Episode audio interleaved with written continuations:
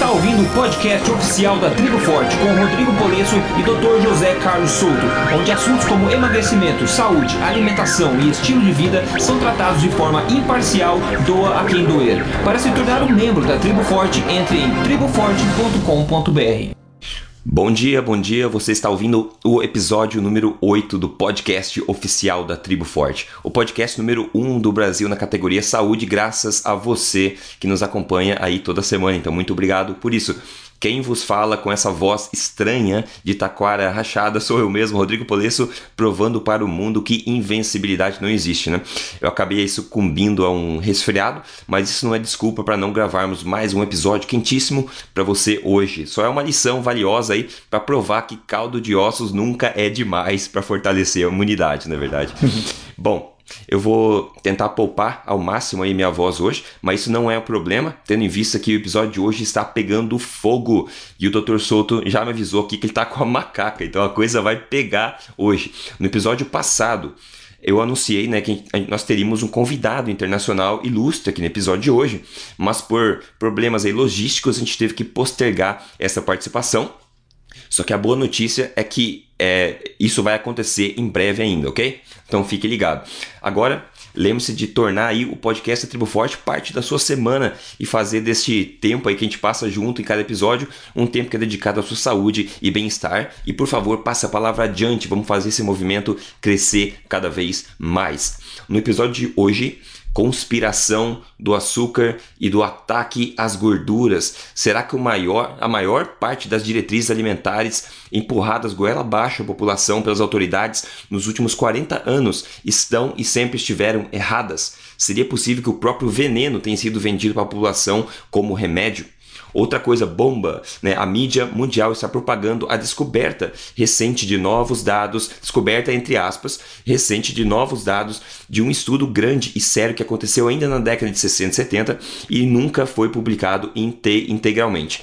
Se isso tivesse acontecido antes, nós poderíamos hoje estar vivendo consideravelmente mais saudáveis do que nós estamos. Ainda nós temos aqui o quadro Alimento do Dia, né? Que vai ter um alimento especial do dia para dar um toque, e também o quadro O que você comeu no almoço de ontem, onde eu compartilho o que eu comi e o Dr. Souto compartilha também para dar um toque mais prático a tudo, isso que a gente fala. Agora vamos né, em frente, que a coisa está fervendo. E a primeira coisa é uma pergunta do pessoal da comunidade, como é de praxe já. A pergunta segue da, da maneira seguinte, pelo Marcel Alencar, ele que fez a pergunta. Então vamos lá. O Souto já vai, já vai responder, porque minha voz está começando a falhar, na verdade. Vamos lá então. É, boa tarde. Num podcast poderiam falar sobre o consumo de produtos processados, como bacon, salame, presunto, né? É, eu falo, não os consumo diariamente, mas eu sempre que eu tenho oportunidade, eu não, não resisto. Então seria possível falar um pouco sobre esse assunto? O quão é seguro se consumir, né, em que quantidades, por exemplo. O consumo depende do objetivo da pessoa. Então, a pergunta resumindo, qual que é, são as diretrizes recomendadas aí pela, pela gente na questão do bacon, salame, presuntos e alimentos afins. Doutor Souto, bom dia e bem-vindo aí a mais um episódio. Bom dia, bom dia pessoal, bom dia Rodrigo. Então, uh, idealmente a gente deve evitar alimentos superprocessados Tá? Dentre os alimentos processados, eu tenho para mim que os carboidratos processados são os piores. Né? Então, uh, açúcar e farinha, farinha de trigo, né? são realmente as piores coisas que a gente pode consumir em termos metabólicos. Mas eu diria que todos os alimentos processados uh, são menos do que ideais. Tá? Bom, no caso de embutidos, tá? no caso de um presunto, do bacon, do salame, etc. Primeiro, eu acho que é interessante uh, observar a procedência, porque nem todos os embutidos são iguais. Eu acho complicado comparar um presunto de verdade, quer dizer, o presunto de verdade, aquela carne curada, né, que a gente encontra às vezes em delicatessens, em, em, no mercado público, aqui em Porto Alegre, por exemplo, a gente encontra o presunto mesmo de verdade, versus esse presunto embalado e fatiado que a gente encontra no supermercado, que se nós formos ver a composição, e a composição deveria ser exclusivamente, vamos dizer, pernil suíno, uh, sal e algum tempero, né? Mas quando uhum. nós vemos é assim, carne moída suína mais uh, hidroximetilcelulose, mais proteína isolada de soja, mais uh, uh, glutamato monossódico e, e, por aí segue o baile, né? Então, uh, nós estamos falando de duas coisas que a gente chama pelo mesma palavra, presunto, mas são coisas completamente diferentes, tá certo? Então, essa é a minha primeira observação. a maioria dos estudos que mostram desfechos de saúde ruins com o consumo de carnes processadas, de embutidos, na realidade não está estudando pessoas que estão consumindo carnes processadas de boa procedência, e sim aquilo que a gente compra embalado, bem baratinho, na loja de conveniência. Uhum. Tá? Dito isso, é fato que há estudos, e inclusive é, pô, poucos meses atrás, né, Rodrigo, saiu um, um, um, estudo que teve bastante repercussão na mídia, uh, publicado pela Organização uhum. Mundial da Saúde, mostrando que o consumo de carnes processadas diariamente aumentava o risco de câncer de cólon. Tá? Uhum. Parece haver alguma evidência uh, real por trás disso, mas vejamos, uh, era o consumo de, se não me engano, 50 gramas de uh, carnes processadas diariamente por toda uma vida, aumentava o risco absoluto de câncer de próstata, algo como 0,9%. Tá? Então, quer dizer, se a pessoa uhum. comer grande quantidade de presunto, salsicha, hot dog, etc., todos os dias da sua vida, ela vai aumentar em 0,9% em termos absolutos o seu risco de câncer de cólon. É, é fato isso. Tá? Uh, não chega a ser um aumento grande, tá? o que significa dizer o seguinte: uh, para aqueles de nós que tentamos escolher alimentos de melhor procedência, que, como o nosso ouvinte disse, não consomem isso todos os dias, que consomem isso de forma uhum. esporádica, tá? eu penso que esses alimentos não devem deslocar comida de melhor qualidade, eles devem deslocar comida de pior qualidade. Tá? vamos dar um exemplo. Tá? Digamos que o nosso ouvinte queira assistir um DVD e queira comer um lanchinho. Tá? Uh, antes dele entrar em contato com esse podcast, com, com as nossas dicas, talvez ele escolhesse pipoca de micro-ondas como seu lanchinho. Tá? Bom, se a pipoca de micro-ondas for trocada por uh, salaminho, uh, cubinhos de queijo e azeitonas, eu acho que ele está fazendo uma troca maravilhosamente positiva. Você não acha, Rodrigo? Com certeza. E tá? deliciosas também. É isso aí. Então, assim, o que, que é mais saudável para você, salaminho ou uh, aspargos? É, com certeza, aspargos, ok? Mas o que, que é mais saudável para você, pipoca de micro-ondas ou salaminho? É, uh, salaminho, né? Então, como a gente não come exclusivamente uh, pensando uh, só naquele que é o top, top melhor alimento para a nossa saúde, nós também comemos por prazer e por questões sociais.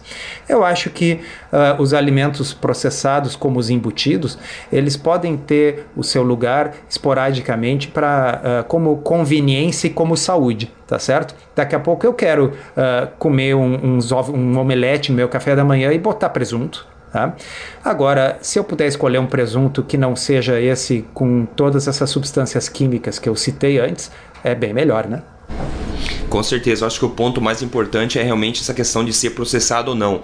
É, alimentos como salame, o próprio presunto verdadeiro são alimentos aí centenários que, que a população fazia isso para manter a comida comestível, digamos, por mais tempo, né? Por poder manter ela por mais tempo. Então, é, produtos fermentados, até como salame também. Então, o produto como era feito na época do seu avô, do seu bisavô, esse tipo de coisa é, é totalmente, digamos, bem-vindo na, na dieta, né? Só que o que a gente vê hoje para comprar no mercado, infelizmente, como o Dr. Souto falou, não é o presunto verdadeiro, não é o salame verdadeiro, mas assim, é um processado né, com o mesmo nome, infelizmente. Mas enfim, né? Eu acho que a mensagem ficou, ficou bem. Uh, Doutor Souto, agora a gente vai começar o primeiro tópico aqui, quente, quente, quente do, de hoje, tá? Que é essa questão da conspiração do açúcar, tá? Que é um artigo, inclusive, a gente vai colocar o link tudo certinho aqui, inclusive a tradução completa também do artigo vai estar disponível. É um artigo espetacular que foi publicado no jornal The Guardian online e ele fala sobre a conspiração do açúcar, tá? É uma introdução, eu tenho três linhas que eu vou falar como introdução, eu vou passar a palavra para o Dr. Souto, porque ele vai levar isso aí adiante. Ah, ainda em 1972, um cientista britânico soou o alarme dizendo que açúcar e não gordura era o maior agressor à nossa saúde. Mas os seus achados foram ridicularizados e a sua reputação foi arruinada. Agora, como foi que os maiores cientistas do ramo da nutrição no mundo conseguiram entender tudo isso de forma errada por tanto tempo? Com isso, doutor Souto, esse assunto é extremamente quente, extremamente valioso para o pessoal e a palavra está com você. Uh, esse artigo é, sem dúvida, uma das melhores coisas que eu já li publicada na imprensa na minha vida. Assim, eles conseguiram resumir em um artigo, é um artigo longo. Hoje nós vamos resumir, e mesmo resumindo, a gente vai falar bastante. Uh, mas ele conseguiu resumir muito daquilo que o Gary Taubes conta no seu livro Good Calories, Bad Calories e do que a Nina Teicholz conta no seu livro The Big Fat Surprise. Então, uh, para quem quiser um resumo em português, uh, esse artigo é imperdível. Vamos lá então. Cientista em questão, que o Rodrigo citou, chama-se John Yudkin, ele já faleceu. Tá? Uh, e o Yudkin era professor britânico de nutrição que deu o alarme sobre o açúcar em 1972 num livro chamado Puro, Branco e Mortal. Tá? E o Yudkin dizia, e aqui eu abro aspas, se apenas uma parte do que sabemos sobre os efeitos do açúcar em relação a qualquer outro material usado como aditivo alimentar fosse revelada, esse material seria prontamente proibido. O livro teve boa tiragem, mas o Dr. Yudkin pagou um preço alto por isso. Nutricionistas de destaque uniram-se com a indústria de alimentos para destruir a sua reputação e sua carreira nunca mais se recuperou. Ele morreu em 1995, um homem desapontado e praticamente esquecido. Quando Yudkin estava conduzindo sua investigação sobre os efeitos do açúcar na década de 60, uma nova ortodoxia nutricional estava se estabelecendo, uma ortodoxia que nós conhecemos muito bem. Seu princípio central era de que uma dieta saudável seria uma dieta de baixa gordura, e Udkin liderava um grupo cada vez menor de dissidentes que acreditava que o açúcar e não a gordura era a causa mais provável dos males como obesidade, doenças cardíacas e diabetes. Mas na época em que ele escreveu seu livro, as posições de comando da ortodoxia nutricional já haviam sido dominadas pelos defensores da hipótese da gordura. E Udkin encontrou-se lutando numa ação de retaguarda e acabou derrotado. Em 1980, após uma longa consulta com alguns dos mais importantes cientistas de nutrição dos Estados Unidos, o governo americano emitiu as suas primeiras diretrizes dietéticas. As recomendações mais importantes de ambos governos, americano e britânico, foi a de reduzir a ingestão de gorduras saturadas e colesterol. Pessoal, essa foi a primeira vez que o público foi aconselhado a comer menos de alguma coisa, porque até então, até os anos 80, uh, ah, o que se recomendava é que as pessoas comessem o suficiente de tudo.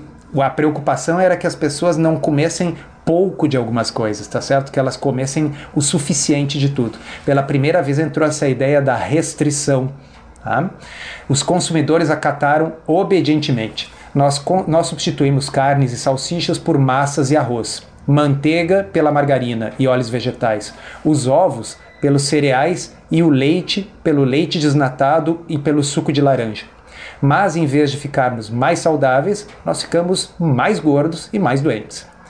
Na melhor das hipóteses, podemos concluir que as orientações oficiais não atingiram seu objetivo. Na pior das hipóteses, que é a, a hipótese que eu e o Rodrigo defendemos, essas uh, orientações levaram a décadas de catástrofes na saúde. Naturalmente, a busca por culpados começou. Ok? E o pessoal começou a procurar culpados, é, que era a mídia que estava transmitindo a mensagem errada, que era a indústria alimentícia que estava fazendo as coisas erradas, que eram nós, as pessoas, eu, vocês, que não estávamos seguindo as diretrizes. O que o pessoal nunca fez foi olhar para si mesmo, para dentro, e ver: será que as nossas diretrizes estão corretas? Tá? Então, quando em 1957 o Dr. Yudkin lançou pela primeira vez a sua hipótese, olha só, 57, tá? de que o açúcar era um perigo para a saúde pública, isso na época foi levado a sério. Tá? Assim como o seu autor, o Dr. Yudkin, era um sujeito respeitado em 1957, o nutricionista mais importante do Reino Unido. Por ocasião da sua aposentadoria, 14 anos depois, tanto a teoria como o autor tinham sido marginalizados ridicularizados. E só agora, agora nos anos 2010, né, é que o trabalho de Yudkin está sendo reconduzido póstumamente ao pensamento científico dominante. Então, Dr. Yudkin, ele foi desde o momento em que as suas ideias eram muito valorizadas até o momento em que elas foram ridicularizadas. E essas flutuações bruscas, digamos assim, no valor das ações do Yudkin, tiveram muito pouco a ver com o método científico. E muito, mas muito mesmo a ver com a maneira não científica com que o campo da nutrição tem se conduzido ao longo dos anos. Uhum. Essa história, que começou a emergir na década passada, foi trazida à atenção do público, em grande parte, por pessoas céticas de fora, ao invés de nutricionistas eminentes. E aqui eu cito duas pessoas que eu acho que você vai concordar comigo, Rodrigo, são fundamentais. Uhum. Uma eu sei que influenciou tanto a mim quanto você, Dr. Gary Taubes. Com certeza. Tá? Esse cara, é, para mim, é, é, ele ainda vai ser lembrado na história como a pessoa que virou tudo isso do avesso. Uhum. Porque ele foi o primeiro a chutar e derrubar essa porta. Agora todos nós estamos passando por uma porta que ele derrubou. Ok? Eu não tenho dúvida disso. Tá? E a Nina Teichels, mais recentemente, uh, fazendo esse maravilhoso trabalho histórico de recontar essa história. Muito é, do que está nesse que... artigo. Pode é, só lembrando que esses dois estão sofrendo, sofreram bastante, mas ainda estão sofrendo uma força oposta muito grande. Então eu tenho até pena do, do Gary Taubes, porque ele realmente foi atacado bastante diretamente pelo pessoal aí ortodoxo da nutrição. E a Nina também, né, é, depois do lançamento do livro dela, que acabou colocando aí, chutando o vespeiro, né, o pessoal até se recusa a participar do mesmo evento onde ela está presente, né, mas eu acho que isso tudo passou do ponto agora que não tem mais volta, né, doutor É, tá no ponto de não retorno, o mundo é diferente, hoje existem as redes sociais, hoje existe o podcast Tribo Forte, tá certo? É. Vamos lá. Hoje, à medida que os nutricionistas lutam para compreender um desastre de saúde que eles falharam em prever e que podem ter provocado, o campo está passando por um período doloroso de reavaliação estão gradativamente distanciando-se das proibições contra o colesterol e a gordura e endurecendo suas advertências sobre o açúcar, apenas cuidando para não ir tão longe a ponto de reverter sua posição em 180 graus. Isso é uhum. nítido, né, Rodrigo? Uhum. Eles Muito estão aos poucos mudando, mas assim devagarinho para não dar a impressão de que estão admitindo que estavam errados.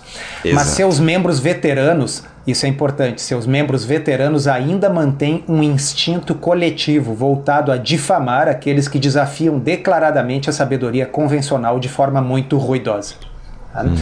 A doença do coração, que tinha sido relativa raridade até os anos 20, agora, nos anos 50, derrubava homens de meia idade a um ritmo assustador. E os americanos estavam se lançando em busca da causa e da cura.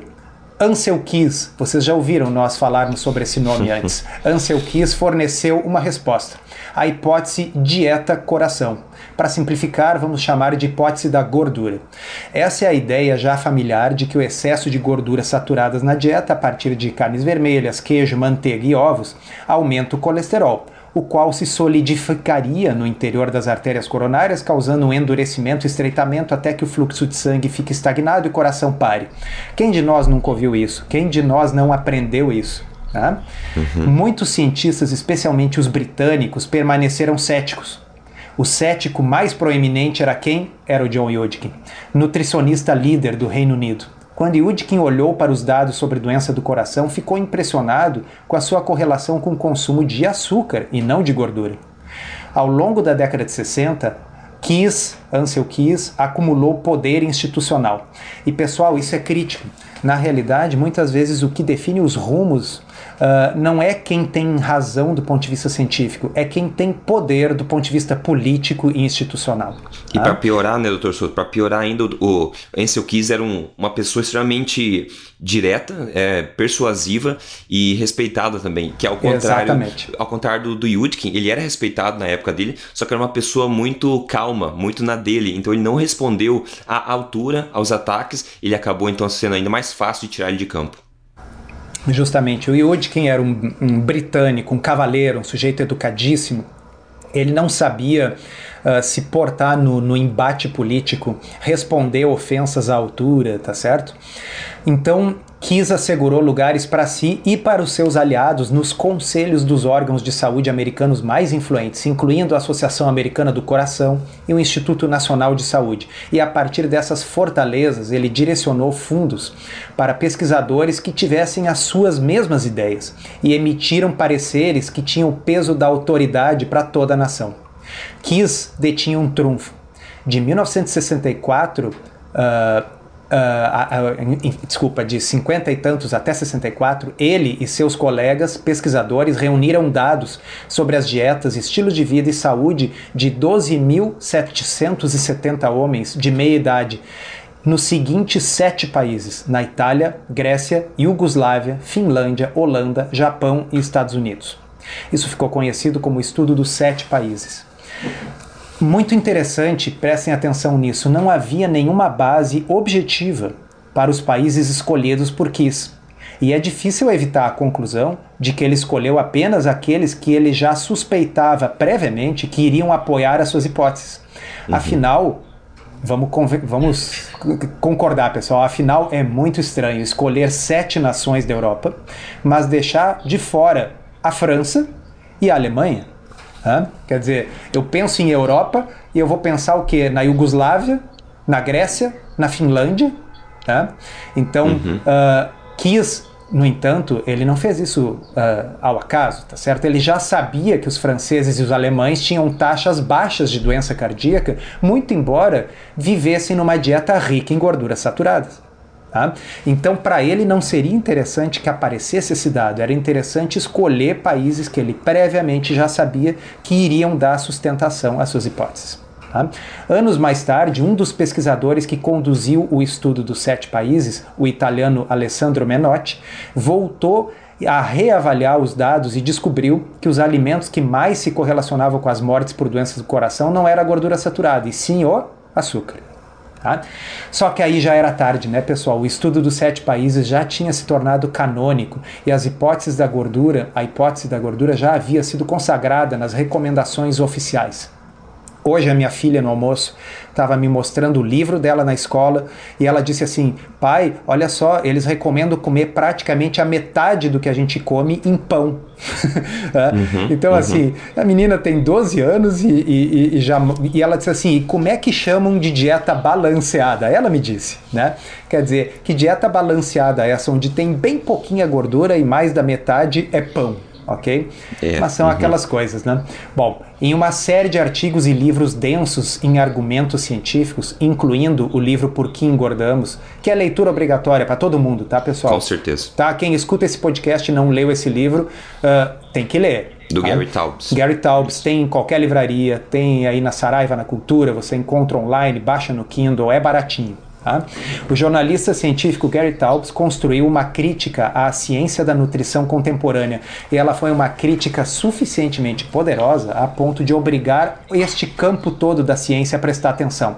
Por mais que eles não quisessem, tá? Era uma crítica tão poderosa, tão bem embasada, que quem lê aquilo ali tem que prestar atenção. E aliás, isso foi o que aconteceu comigo. Esse foi o livro que eu li em 2011 e que me fez começar a estudar nutrição. Até então, eu não dava bola para esse assunto. Tá? Uhum. Bom, uma de suas contribuições foi a de descobrir um conjunto de pesquisas conduzidas por cientistas alemães e austríacos de ainda antes da Segunda Guerra Mundial, que tinham sido ignorados pelos americanos que reinventaram esse campo na década de 50. E aqui vem uma parte que eu acho que é uma grande sacada do Gary Taubes. Os europeus eram médicos, praticantes e especialistas no sistema metabólico. Já os americanos que resolveram lidar com isso nos anos 50, eles eram epidemiologistas, gente que trabalhava em relativa ignorância sobre bioquímica e endocrinologia, que é o estudo dos hormônios. Tá? Então era gente que trabalhava em dados, em papel, que coletava dados de questionários do que as pessoas comiam ou não comiam. Eles não eram médicos que trabalhavam diretamente com pessoas obesas ou diabéticas e tinham muito pouco conhecimento sobre bioquímica e endocrinologia. Tá? Isso levou a alguns dos erros fundamentais da nutrição moderna. A ascensão e a queda lenta da infâmia do colesterol é um caso em questão.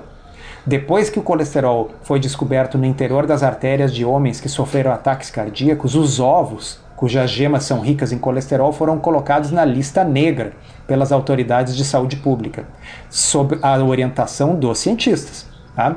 Mas isso é um erro biológico crasso, tá certo? É um erro biológico confundir o que uma pessoa coloca na sua boca com aquilo que a coisa se torna depois de ser engolida. O corpo humano está longe de ser um recipiente passivo. Para o que quer que nós escolhemos colocar dentro dele. Ele é uma fábrica química que transforma e redistribui a energia que recebe. O princípio que governa o corpo é a homeostase, ou seja, a manutenção do equilíbrio. Quando o exercício nos aquece, o suor nos esfria, por exemplo. O colesterol está presente em todas as nossas células e ele é criado pelo fígado. E há muito tempo os bioquímicos já sabiam que quanto maior a quantidade de colesterol que a gente come, menos o fígado produz. Né? Tem uma piadinha que a gente sempre repete assim: se fosse verdade que a gente é o que a gente come, se a gente comesse muito alface, a gente ia ficar verde, né? É. E tem outra coisa também perigosa nessa questão que é muito mais fácil você explicar que se você come colesterol, o colesterol vai parar nas suas veias, do que falar que o açúcar que você come vira uma coisa totalmente diferente, que vira um colesterol que fica na, nas veias, por exemplo. Claro, a então, explicação a simples é, é cativante, né? Isso. Bom, a bem da verdade, Ansel Keys deu-se conta ainda cedo que o colesterol da dieta não era o problema. Isso é uma coisa muito curiosa, né? Quem leu os uhum. trabalhos do Keys lá dos anos 50, ele já afirmava que o colesterol da dieta não tinha nada a ver. E mesmo assim, só depois dos anos 2000 que o pessoal foi admitir isso, né? E aí, na pra verdade, você... eu li em algum lugar que fizeram uma pesquisa com médicos e mais de 50% dos médicos ainda acreditam que ao se comer colesterol, você aumenta o colesterol do sangue, o que é, é fato que está errado. Então, assim, para ver como as diretrizes, depois que elas são estabelecidas, elas têm um poder, assim, de influenciar as pessoas que é quase o poder de um texto religioso, né? Bom, então, a bem da verdade, o Kiss já sabia isso. Mas a fim de sustentar a sua afirmação de que o colesterol provocava ataques cardíacos e que ele precisava, ele precisava, o Kiss, identificar um agente que aumentasse os níveis de colesterol no sangue. E o escolhido foram as gorduras saturadas. Nos 30 anos que se seguiram após o ataque cardíaco de Eisenhower, foi um presidente que teve um ataque cardíaco nos anos 50 e isso marcou muitos americanos, né? Experimento uhum. após experimento não conseguiu dar suporte conclusivo à associação uh, que ele quis afirmou ter identificado no estudo dos sete países. Bom, aí vem a parte interessante, né? Nos últimos 10 anos, uma teoria que de alguma forma conseguiu sobreviver sem sustentação por quase meio século, passou a ser refutada por várias revisões abrangentes de evidências, embora ainda siga cambaleante como um zumbi nas nossas uhum. diretrizes alimentares e recomendações médicas. Bom, aí o, o, o, texto que vocês vão poder ler na íntegra depois cita vários estudos que mostram assim que a gordura na dieta não tem relação com doença cardiovascular. A gente não vai citar todos aqui por uma questão de tempo. Aqueles pesquisadores europeus anteriores à guerra, eles teriam considerado a ideia de que a obesidade é o resultado simplesmente do excesso de calorias como sendo comicamente simplista. Tá? Bioquímicos e endocrinologistas são mais propensos a pensar na obesidade como um distúrbio hormonal, desencadeado pelos tipos de alimentos que, come uh, que começaram a ser muito mais ingeridos quando nós cortamos a gordura, quais sejam os amidos facilmente digeríveis e os açúcares. Tá? E quem escreve espetacularmente sobre isso é o Dr. David Ludwig, no seu livro novo Always Hungry, que ainda não está traduzido, mas para quem lê inglês fica a dica Always Hungry. Tá? Ele é um endocrinologista, professor da Universidade de Harvard, um sujeito extremamente respeitado, tá? e ele chama isso do modelo insulina-carboidrato de obesidade. Então, esse modelo viria a substituir um modelo gordura, colesterol, coração. Tá? Então, o modelo insulina-carboidrato, né, que mostra que o excesso de carboidratos refinados interfere com o equilíbrio hormonal do sistema metabólico. Tá?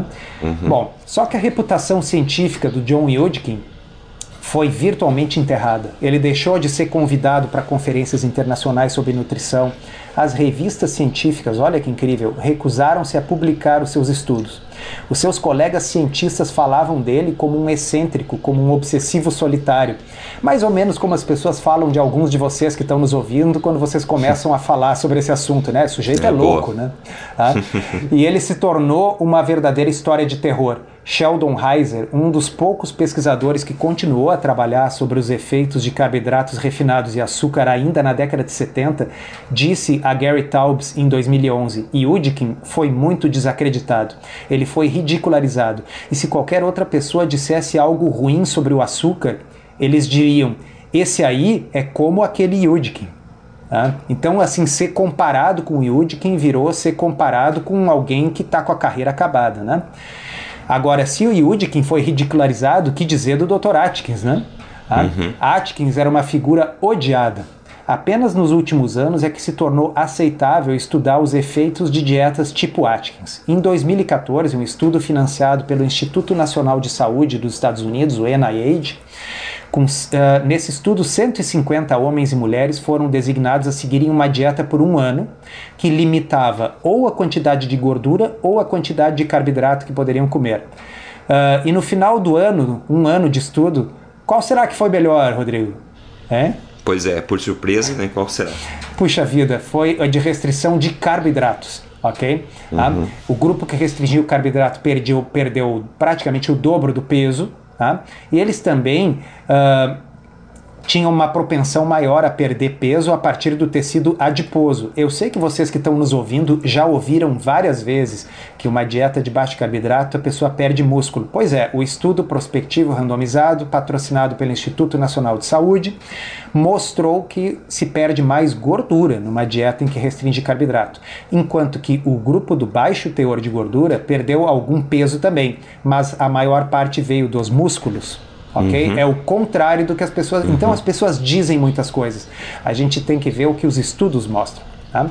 Uhum. Bom, e esse estudo do NIH ele é o mais recente dos mais de 50 estudos semelhantes que, em conjunto, sugerem que as dietas pobres em carboidratos são melhores do que as dietas de baixa gordura para perda de peso e controle do diabetes tipo 2.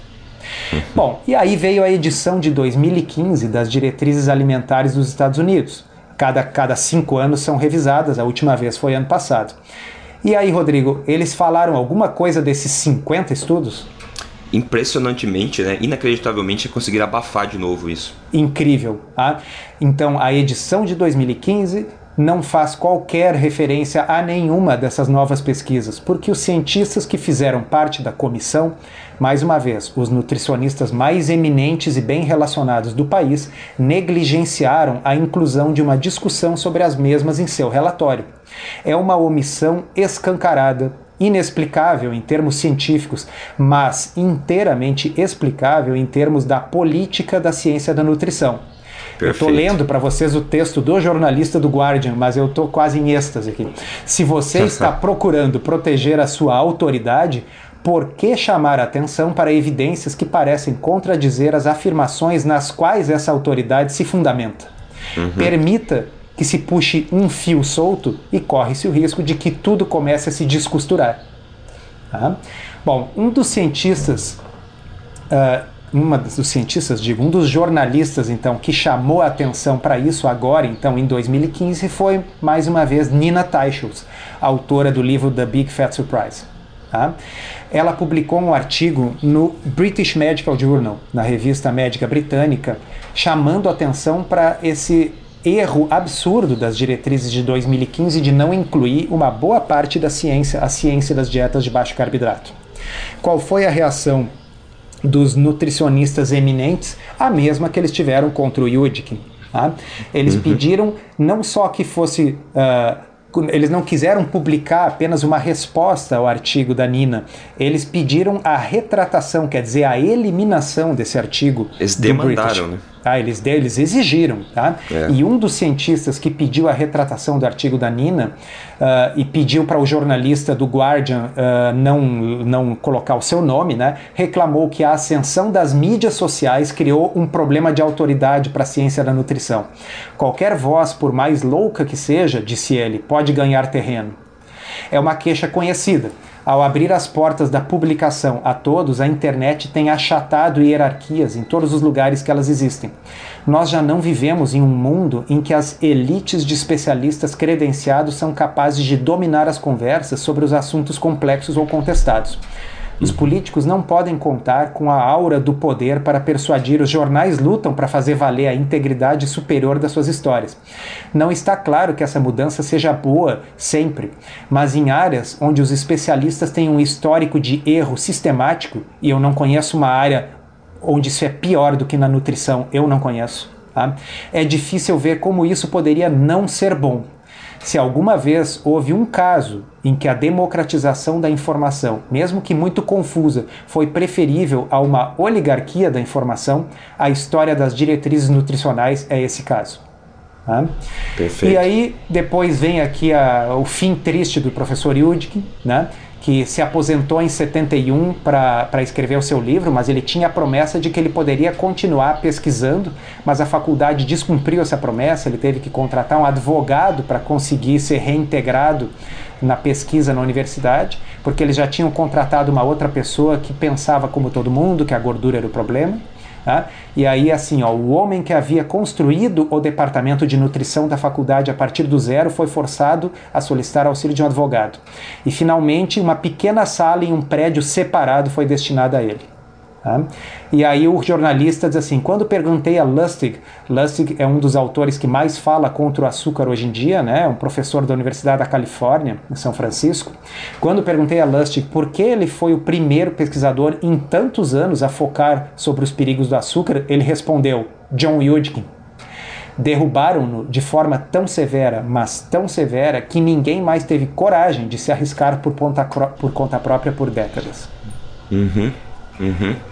Então esse Perfeito. é um artigo fascinante, eu acho que todo mundo deve pegar o link depois ali no podcast e ler o original, ele está todo traduzido para o português. E aí, por coincidência, né, Rodrigo, surgiu uma bomba agora essa semana. É, é o, é o próximo assunto, vai dar, vou dar um...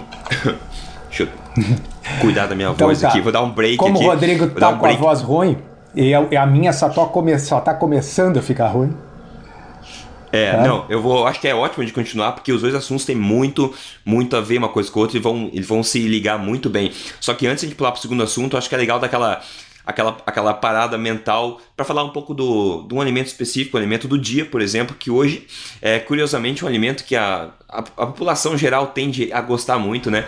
Beleza. E, e, e muitas vezes ele tem é, má reputação, que é a questão do chocolate. Aliás, né, você sabia, você que está ouvindo, sabia que chocolate é um alimento fermentado, olha só.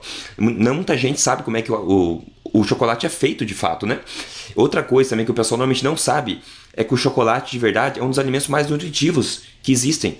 E, ironicamente, ele é alto em gordura, certo? O chocolate de verdade. Então, o chocolate em si vem do cacau, como nós brasileiros deveríamos todos saber disso, obviamente. Então, aquelas sementes do cacau, elas estão envoltas aquela numa, numa substância meio adocicada, meio azedinha lá, branca, e tudo aquilo, todas essas sementes, elas são fermentadas ao ar livre numa caixa de madeira, tipicamente, por um período de tempo, até que essa fermentação consuma né, esse açúcar, isso dessa membrana ao redor da, das sementes, e depois essas sementes são então secadas e depois que vem o processamento do chocolate verdadeiro, né? E o chocolate verdadeiro não é doce, né, pessoal? Como a gente acha que chocolate é doce, chocolate não é doce. Quem já comeu uma barra de chocolate 100%, por exemplo, que é mais raro de encontrar, mas é fácil, sabe que não é doce. E o chocolate de verdade é muito nutritivo, como eu falei, e também ele é bastante substancioso. Né? Eu desafio alguém a comer uma barra inteira de chocolate 85%, por exemplo, tá? Eu desafio alguém a conseguir fazer isso. Um é, e se conseguir, é porque está na hora de, de ir para o 90%. É, e olha, se consumir, se consumir, meus parabéns, realmente. Mas é muito difícil. Já o, o chocolate é, ao leite, ou adocicado, aquela pasta né, de, de açúcar e leite, como a gente costuma falar, é muito fácil de comer uma ou duas barras até inteiras. Então fica a dica como alimento do dia. Chocolate é um alimento fermentado, tem muitos alimentos fermentados que são muito úteis para para a saúde humana, né? Não muita gente sabe dessa questão. O chocolate ainda assim é bastante, é muito, muito nutritivo, tá? Então a dica é sempre prefira o chocolate a essa pasta de leite e açúcar, ou seja, Seja exigente com você, com a sua saúde e consuma um chocolate de verdade com pelo menos 80 a 85% aí de cacau na sua composição. E essa é uma introdução, é uma adição muito bem-vinda ao seu estilo de vida saudável. Aí esse chocolate pode ser no teu iogurte, né, iogurte integral, iogurte natural, ou como um pedacinho mesmo de sobremesa, se você assim quiser fazer, né? E com um quadradinho de chocolate de verdade, você pode degustar ele muito mais, muito mais tempo do que você comer rapidamente vários quadradinhos de um chocolate que, que é aí, o ao leite, né? O cheio de açúcar, né, doutor Souto? Ah, com certeza. E combina muito bem com um cafezinho, assim, depois do almoço, né? Porque muito bem. a gente toma aquele café sem açúcar, purinho, ele é amargo, aí a gente come um chocolate que é, entre aspas, amargo, mas em comparação com o café, ele acaba doce. E aí você mata aquela vontade de adoçar um pouco a língua depois de uma refeição. Perfeito, ótimo. Depois a gente vai continuar agora com o segundo grande tópico aqui do, do podcast. Esse podcast extra longo, mas acho que ele merece, porque ele vai virar uma referência no futuro, para a gente sempre se referenciar a esse podcast aqui como um, um pilar aí para explicar bastante da história da, de, dos mitos da nutrição que ainda são disseminadas hoje. Eu faço é, e algo me diz que ninguém vai enjoar desse porque ele é longo. Eu acho que não, porque ele está realmente recheado de coisa, é muito, muito importante. Eu gostaria que todo mundo pudesse realmente ouvir eles várias vezes. Eu vou fazer uma introdução rápida antes que eu fique sem voz aqui do, do segundo tópico, para o Dr. Souto tomar a palavra de novo e, e, e mandar, mandar, quebrar pau todo mundo aqui. Então é o seguinte, ó, uma das maiores e mais perigosas mentiras já disseminadas por diretrizes nutricionais no mundo inteiro, tá? A questão da preferência para óleos vegetais, margarinas e afim, e a sugestão de evitar ao máximo gorduras saturadas, manteiga e outras é, banha de porco, etc. Inclusive, outro pessoas vai falar, mas é super interessante, também postou isso agora recentemente, apesar de uma repercussão enorme no mundo, a super interessante postou um artigo pequeno dizendo o seguinte no seu título: 40 anos depois da condenação, a revelação chocante é a manteiga era inocente. E nós já sabíamos disso, né, doutor Souto? É, nós já sabíamos. Para nós essa... não é surpresa. Não é, para quem já acompanha aí, isso aí, quem estuda nutrição de verdade mesmo já sabe. Então, por décadas, cientistas repetiram que óleos vegetais são melhores para a saúde do coração do que a manteiga. Agora, revendo os dados de uma antiga pesquisa pesquisadores descobrem que não é bem assim. Então, mais uma história de fraude e de ego, de autoridade e, e de se tapar os olhos mesmo para as evidências que surgiam. Doutor Souto, manda ver. Então, uh, é, é, a, a, coincidência, e foi uma coincidência, é incrível porque esse artigo do The Guardian, que a gente resumiu para vocês antes, saiu publicado, uh, se não me engano, no dia 7, na semana passada. Uh, e aí, poucos dias depois, sai essa notícia bombástica da redescoberta de um estudo antigo que começou a ser conduzido há cerca de 50 anos. Tá? E que deveria ter sido publicado 40 anos atrás e que tinha a possibilidade de ter mudado toda essa história. Então, assim, aqui não se trata de uma teoria de conspiração, se trata de uma conspiração que nós vamos explicar para vocês como é que aconteceu. Isso está comprovado uhum. agora ok? Uhum. Então, uh, nós tínhamos planejado fazer um resumo de tudo que saiu na, na, na imprensa internacional, mas no fim a, a, o artigo da, da, da, Super Interessante acho que fez um bom trabalho, um bom resumo, e eu vou ler para vocês. Tá? Então, a partir dos anos 50, os médicos do mundo construíram um consenso sólido. Dietas ricas em gordura saturada fazem mal ao coração. É aquilo que nós estávamos falando antes, né? Aquele uhum. consenso sólido formado uh, mais por influência política do que por ciência. E por décadas a recomendação foi repetida no mundo inteiro: troque a manteiga por óleos vegetais. Fazia todo sentido, afinal, gordura saturada faz subir o colesterol e colesterol alto está ligado a doenças do coração, portanto, só podia ser verdade que dietas ricas em gorduras saturadas causam infarto. E tome óleo de soja, de milho, de girassol. Deixa eu baixar aqui no computador. Bom, o que um grupo de pesquisadores americanos acaba de descobrir é que esse consenso fazia tanto sentido que dados que dizem o contrário acabaram sendo ignorados. Então, isso é uma frase irônica, né, pessoal? Quer dizer assim, a gente nunca, quando tem a teoria e tem dados que falam o contrário da teoria, o que tem que mudar é a teoria e não os dados, né? Tá? Uhum. Então, assim, o consenso fazia tanto sentido que os dados que dizem o contrário acabaram sendo ignorados. Eles redescobriram uma pesquisa concluída mais de 40 anos atrás, reviram os números e chegaram a uma conclusão chocante. Chocante para eles, né? Tá? Uhum. Segundo a pesquisa, trocar a manteiga por óleos vegetais, na verdade, aumenta o risco de morrer do coração. A fonte da discórdia é uma grande pesquisa realizada no estado americano do Minnesota entre 1968 e 1973, envolvendo Sentem-se na cadeira para ouvir isso, envolvendo 9.423 pacientes, que foram uhum. acompanhados por anos. Parte deles trocou a manteiga por óleos vegetais, enquanto os outros mantiveram os velhos hábitos. Deixa eu uh, fazer um parêntese aqui. Esse é o maior estudo prospectivo e randomizado testando a hipótese de que substituir gordura saturada por óleos vegetais possa ter algum efeito. E o fato de ser um estudo prospectivo randomizado é, significa que é um nível de evidência mais alto que existe. É aquilo que a gente fala, só observar o que as pessoas dizem comer e o que elas uh, dizem não comer, tem muitos fatores de confusão. Daqui a pouco a mesma pessoa que acha que, que não pode comer gordura, que não pode comer manteiga, é, é uma pessoa que se preocupa com a saúde, então ela também fuma menos e faz mais exercício. Nesse uhum. caso, eles fizeram uma coisa que hoje nem poderia ser feita. Hoje seria considerado antiético. Essas pessoas não, não, ninguém perguntou se elas queriam participar do estudo, elas eram pacientes internados em hospitais psiquiátricos. Tá? E uhum. uh, eles foram sorteados e eles não tinham opção, eles comiam a comida que o hospital dava para eles. O que significa que nós sabemos que eles não estavam roubando, né? No sentido assim, quando a gente faz um estudo de dieta no mundo real, a gente pode dizer: olha, você foi sorteado para o grupo que não vai comer manteiga, mas como é que eu vou ter certeza que o cara não vai comer manteiga lá na casa é. dele? Ah, nesse estudo aqui, não, eles estavam internados em hospitais. E Nunca houve um estudo nem perto de 9.400 pacientes com a dieta integralmente fornecida. Então, isso é um estudo absolutamente fundamental e que nunca mais na história da humanidade vai ser repetido. É o estudo mais importante sobre o assunto jamais realizado, pessoal, tá? Tem que ficar claro isso. Tá?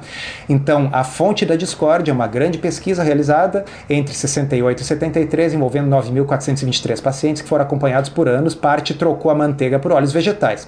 Apesar de ter sido o maior estudo do gênero já feito no mundo, os dados nunca foram totalmente analisados e publicados.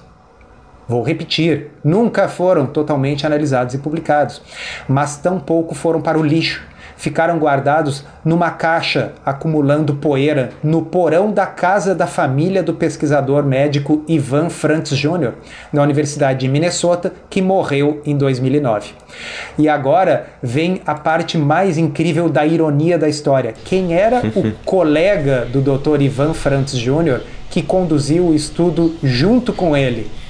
O nosso vai... famoso Ansel Keys. Ansel Keys, o famoso Ansel Keys, aquele para quem todo o problema era a gordura na dieta que aumentava o colesterol e, portanto, causava doenças no coração, era um dos coautores deste estudo, ok? Bom, até alguns anos atrás, Christopher Ramsden, uh, um cientista do National Institute of Health, o principal órgão federal de pesquisa dos Estados Unidos, até que ele ficou sabendo da pesquisa e saiu em busca dela. Acabou encontrando o filho de Frantz, que era médico também, que lhe deu a caixa empoeirada. Após meses analisando os números, a surpresa. E aqui eu abro um parêntese. Não era fácil analisar esses números. Esses números estavam em coisas como fitas de computador. Uma época antes do disquete existia a fita, uhum. rolos de fita. Então ele teve que reconstruir essas fitas de computador. Eles tiveram que conseguir dados de cartões perfurados de computador. Quem tem interesse vá na internet ver o que, que era isso, muito antes de HD, pendrive, qualquer coisa. Então foi um verdadeiro trabalho de arqueologia. Isso é quase o paleolítico da pesquisa. Tá é. Tá certo? Bom, então acabou, uh, se, uh, após meses analisando os números, a surpresa. Segundo a pesquisa redescoberta, é verdade que ao trocar a manteiga por óleos vegetais, o colesterol cai 14% em média, ok? Então, a ideia do Kiss de que se a gente tirasse a gordura saturada da dieta, o colesterol ia diminuir, estava correta. Mas a parte que não está correta é a única que interessa. Vamos lá. É. Mas essa redução do colesterol não se traduziu em redução das mortes por doença cardíaca. Pelo contrário, o grupo que preferiu óleo de soja, milho e girassol teve uma chance 15% maior de morrer do coração. Posso ler de novo essa frase, Rodrigo? Eu acho que merece, com certeza. Segundo a pesquisa redescoberta, até, a ver, é, até é verdade que ao trocar manteiga por óleos vegetais, o colesterol cai 14% em média, mas essa redução do colesterol não se traduziu em redução das mortes por doença cardíaca. Pelo contrário, o grupo que preferiu óleo de soja, milho e girassol, teve uma chance 15% maior de morrer do coração. Então, uh, aqui eu quero aproveitar para reforçar para nossos ouvintes em pesquisa existem coisas chamadas desfechos moles e desfechos duros. Ah, é uma tradução do inglês soft e hard. Tá? Desfecho mole é isso, colesterol diminuiu. Porque ninguém quer saber se o colesterol diminuiu ou não. Isso é absolutamente uhum. irrelevante. Isso e nada é a mesma coisa. O, a única coisa que interessa é se as pessoas morreram mais ou menos. O desfecho duro, ok? Se, se, eu, se eu tomar um remédio, se eu fizer uma intervenção, meu colesterol subir, mas eu viver mais, eu vou deixar de fazer essa intervenção, embora eu viva mais, porque o número no laboratório não está bonito? Não, né?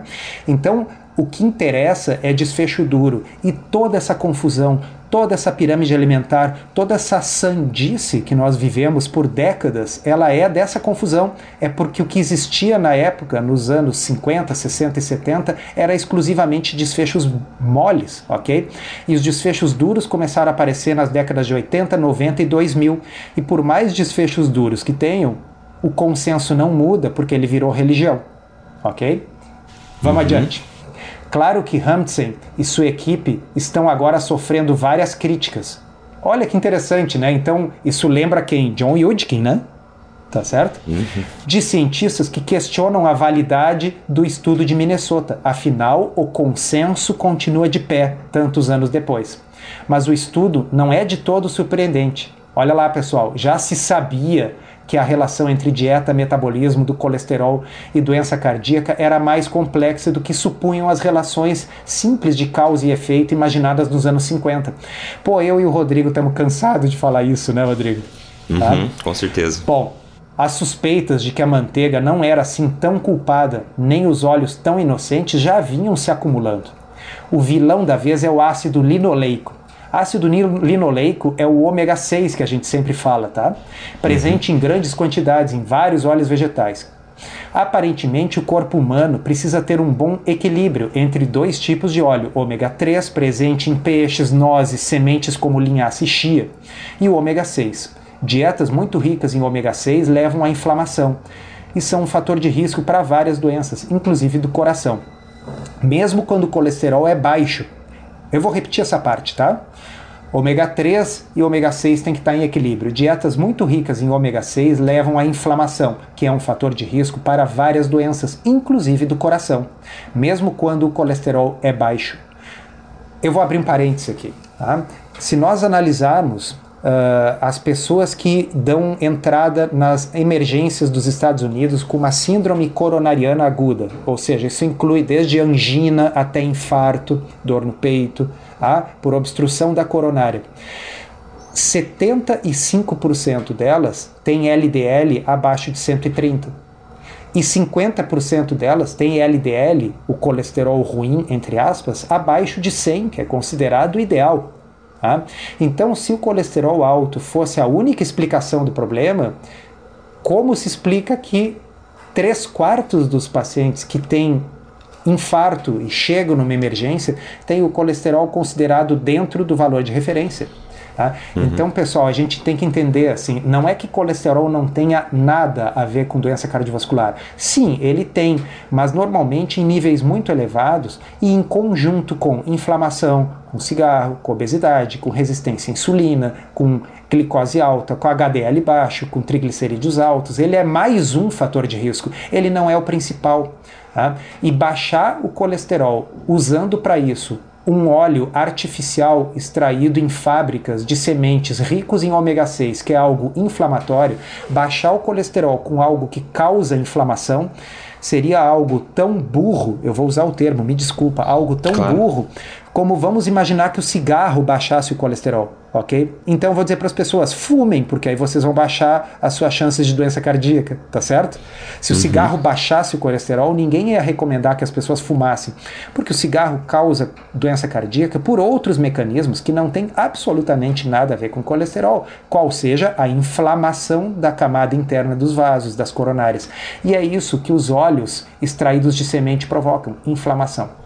É, ironicamente, né, doutor Souto, a, o colesterol baixo está mais associado com um aumento em problemas cardíacos do que o colesterol alto. É, isso é uma coisa que parece tão doida que, assim, talvez seja interessante nós colocarmos depois na sequência do podcast algumas referências científicas para as pessoas verem que nós não estamos tirando isso do nada. Tá? Exato. Uh, uh, o fato é o seguinte, colesterol muito elevado está associado com aumento de risco cardiovascular, mas colesterol muito baixo também é uma chamada curva em U ou em J. Por quê? Porque ela se eleva nas duas pontas. Tá? E o valor ideal ele é um valor uh, acima do limite uh, de referência que consta no laboratório. Então as pessoas morrem menos com colesterol em torno de 220 por aí, que se vocês forem olhar nos valores de referência do laboratório, uh, diz ali que deveria ser menor do que 200. Esse valor menor do que 200 foi inventado por um comitê, isso não tem base científica. Olha só. E outra coisa, só para deixar claro pro pessoal, principalmente o pessoal que não estuda esse tipo de coisa, né? Que o consumo, já mencionou, mas só para enfatizar, o consumo de colesterol na sua dieta, ou seja, comer ovos, comer carne bovina, etc., comer gordura saturada, isso é comprovado, isso não tem influência no aumento do colesterol no sangue. Então, comer colesterol não aumenta colesterol no sangue. Ainda assim, como eu já disse antes, uma pesquisa mostrou que 53% dos médicos ainda, ainda acreditam nisso, que é comprovadamente errado. Então, imagina em quantos por cento da população geral acreditam nesse tipo de informação. e o perigo acho, que isso causa. Acho que 99%. Pois tá? é. E como tudo na medicina tem exceções, tá? Então, assim, existem algumas pessoas, são raras, tá, pessoal? São, em inglês a gente chama de hyperabsorbers, Tá? Pessoas que absorvem uma quantidade excessiva de colesterol no intestino, é uma, é uma condição genética, hereditária. Nestas pessoas, a redução do colesterol na dieta pode ser benéfica, mas nós não vamos aplicar uma regra que vale para 0, alguma coisa por cento das pessoas para assustar os outros 99%, é, o... fazendo Isso. com que eles comam açúcar e farinha porque não tem colesterol. Perfeito, até porque o problema dessas pessoas não é o colesterol, o problema é que elas têm uma deficiência, né? Uma, um, um, como é que é um, uma síndrome rara. Então, Exato. Então esse é o problema, como a gente falou no podcast anterior, era aquele gene mutante lá que era o problema e não né, o colesterol que seja ou outra coisa a dieta. Continuando, ninguém sabe ao certo porque os dados não haviam sido inteiramente publicados nos anos 70. Ninguém sabe ao certo o escambau, né?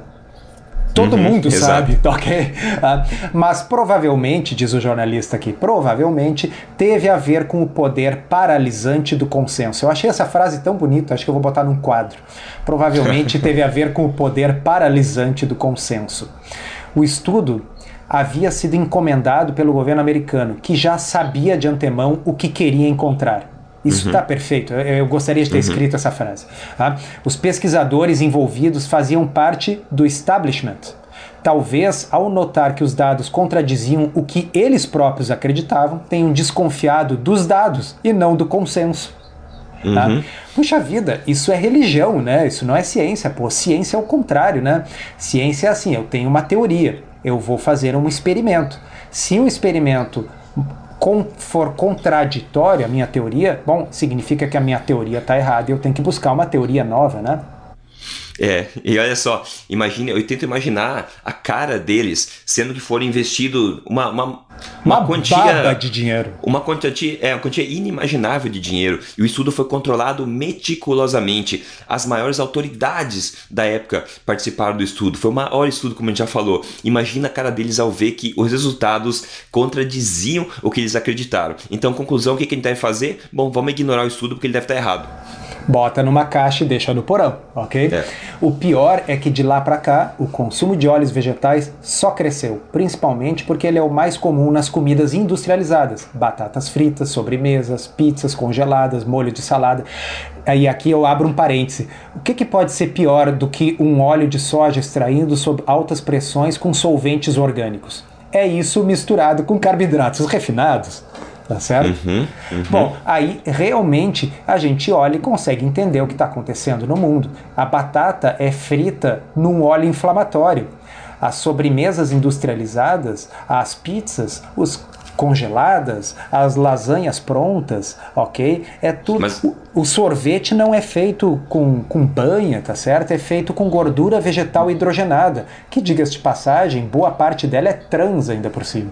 Pois é, e olha só, é triste saber que, por exemplo, o McDonald's na época ele fritava as batatas dele em banha e fritava é. em banha. Só que imagina o McDonald's, uma empresa tão grande, continuando a fazer isso, ao mesmo tempo onde que o governo e os maiores acionistas do mundo diziam para eles que banha fazia mal. Então eles foram forçados a mudar para os óleos vegetais. Isso continua, adivinha, até hoje. Até hoje. Tá? A historinha é uma boa ilustração das limitações do conhecimento científico. Não, me desculpa, aqui o jornalista pisou na bola muito. O conhecimento científico é o que permite nós estarmos falando o que nós estamos falando agora, eu e você aqui, Rodrigo. A historinha uhum. é uma boa ilustração das limitações das cabecinhas das pessoas que deixam a política dominar o seu pensamento científico. Perfeito. Tá? O pensamento científico é o que está permitindo que 50 anos depois a gente corrija esse erro catastrófico. Olha, eu diria o seguinte: poucas coisas mataram tanta gente quanto esse equívoco. Tá? Uhum. Assim, se nós formos contabilizar o número de pessoas uh, com obesidade, com síndrome metabólica, com diabetes, com Alzheimer, com câncer, se nós formos contabilizar o número de pessoas doentes por causa dessas diretrizes, porque veja bem, até os anos 70, 80, o governo não dizia para ninguém o que, que, as pessoas deviam comer. E as pessoas uhum. comiam de acordo com a orientação da sua avó e da sua mãe, que era infinitamente melhor do que as orientações do governo. Ok? E, então... e olha só, né? Eu falar a questão do, dos gráficos, estatísticas de obesidade. Por exemplo, antes da, da década de 80, antes dessas diretrizes serem lançadas, é, as coisas vinham subindo bem vagarosamente, bem digamos. Devagar. Inclusive, a obesidade britânica na época era basicamente uma linha reta, era uma coisa que se mantinha estável. E hoje, né, depois de todas essas décadas fazendo coisas erradas, a, a Grã-Bretanha é o país mais gordo da Europa. E vê que coisa. E, e, você vê no gráfico, né? O, por exemplo, assim, no americano, por exemplo, ele vem subindo a obesidade, só que na década de 80 aquilo decola, né? Decola muito Sim, mais rápido decola do de uma forma resto. louca e epidêmica que qualquer pessoa de bom senso diria assim: ó, nós temos que descobrir uh, o o que que está errado, né? E assim, claro, uh, quando a gente olha para trás, sempre é um pouco mais fácil do que quando a gente está vivendo no momento, mas e aí é que a gente chama atenção, né? O Yudkin estava vivendo no momento tá certo? Então, uhum. aí não tem essa desculpa de que agora é fácil da gente ver. Não, ele viu, ele escreveu. Quem tiver oportunidade, quem lê inglês, leia o livro do Yudkin. Uh, ele foi reeditado agora, sinal dos tempos, depois de ficar Olha muito só. tempo sem ser editado, ele foi reeditado no ano passado, está disponível para Kindle e é absolutamente impressionante ver o que, que esse homem escreveu 40 anos atrás. Então, quer dizer, isso eu... podia ter sido evitado. O Kiss sabia, ok? Ele sabia, uhum. ele é um coautor desse estudo que ele ajudou a enterrar 40 anos atrás. Então, não é como se ele, se ele tivesse tão cego pela sua hipótese que ele não se deu conta. Não, ele se deu conta e escondeu o resultado num porão. Imagina só. E outra coisa também que antes da, da Segunda Guerra, como a gente falou, a Europa estava no caminho certo de entender a obesidade pela questão metabólica, questão hormonal da obesidade, e os americanos, como o Dr. Souto já falou, estavam presos ainda na outra questão oposta. O que é que aconteceu? Aconteceu a Segunda Guerra. Com isso, o mundo inteiro se transformou e todos esses pesquisadores, os materiais, as pesquisas, o histórico de tudo isso foi perdido no tempo. Então, kudos né, aí, é, pro, pro Gary Taubes que conseguiu ter essa luz na cabeça dele de voltar e achar esse vínculo, né, essa ligação entre aquela época e hoje. E muito do mundo hoje, muitas diretrizes nutricionais de hoje são seguidas atrás das do americano, né? Por incrível que pareça e por triste, por mais triste que seja, inclusive a britânica na época foi meio que copiada da americana. Então a gente consegue meio que voltar para trás analisando a história, voltar e apontar o dedo para muito, muito poucos culpados por toda essa catástrofe de saúde que está acontecendo hoje. É, eu acho que teve alguns culpados importantes porque eles foram grandes influentes, mas eu acho que tem um monte de culpados anônimos, que são as pessoas que uh, foram junto, que, que, que, seguiram a manada, tá certo? Uh, que não é, tiveram é. uh, a capacidade de, de, de ter um pouquinho de pensamento crítico. é complicado. E aí a reportagem termina assim, ó é sempre bom ser lembrado que as verdades da ciência são sempre provisórias. Bom, eu já eh, isso é fato, né? E que certezas precisam ser constantemente revistas e questionadas. Tá? E enquanto lembramos disso, não custa fritar um ovinho na manteiga. Terminou muito bem a reportagem, né? Gostei muito. Tá? Muito bom, muito bom.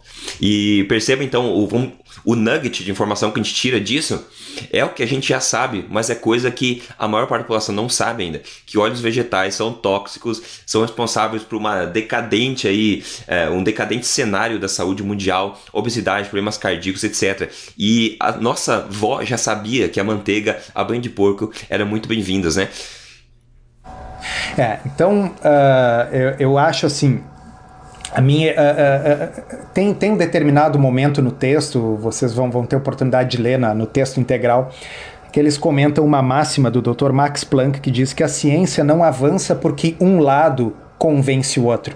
Ela avança porque as pessoas acabam morrendo de velhas e são substituídas por pessoas com a cabeça aberta, tá certo? Olha então, só, né? Infelizmente, é. eu acho que a mudança que nós tanto esperamos, ela ainda vai levar um tempo, porque tem muita gente que ainda está no auge da sua carreira profissional, que ainda defende essas diretrizes desatualizadas de 40 anos atrás, e essas pessoas precisam, não vamos ser tão dramáticos, não precisam morrer, mas elas precisam se aposentar, ok? Uh, Para que pessoas que agora, talvez muitos até nos ouvindo, né, Rodrigo? Gente que está nos Sim. ouvindo que é estudante de nutrição, estudante de medicina e que vai entrar na profissão com outra cabeça. Daqui uns anos eles vão estar tá fazendo seu doutorado, daqui uns anos vão estar tá fazendo concurso para professor e essas pessoas vão começar a criar uma nova geração de alunos. Então isso ainda vai levar um tempo, mas eu tenho para mim, e agora eu vou ser um otimista, que a virada, historicamente, vai, o pessoal vai olhar para trás e vai se lembrar assim: ó, foram os anos 2014, 2015, ali foi o ponto de inflexão. Ali foi o ponto de virada. Tanto que agora essas coisas aí de 40 anos atrás estão estão vindo à tona, né? e no fim talvez o Marx Planck tenha razão mesmo, porque por, é, o caso, né? tanto o Yudkin como o Ansel Keys, enfim, já estão todos mortos, né?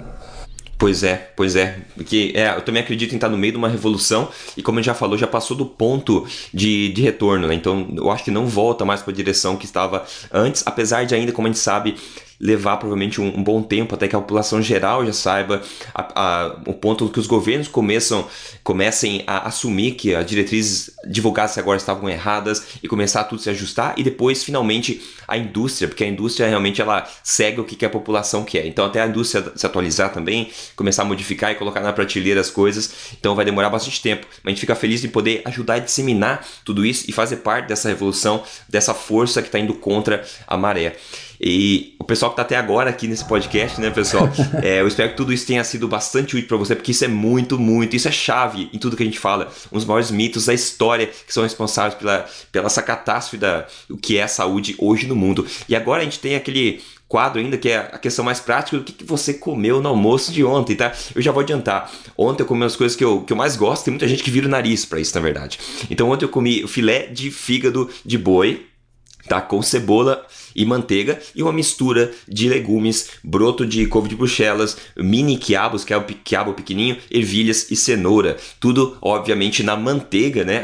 Como a gente já sabe, muito delicioso, nutritivo. Aliás, como já falei antes, o fígado é o alimento mais nutritivo existente no planeta para quem não sabe, tá?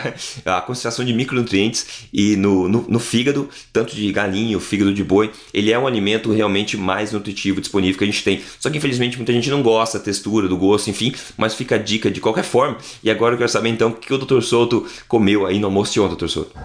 Bom, o meu foi bem, bem mais simples, mas pelo menos essa semana eu comi no almoço de ontem.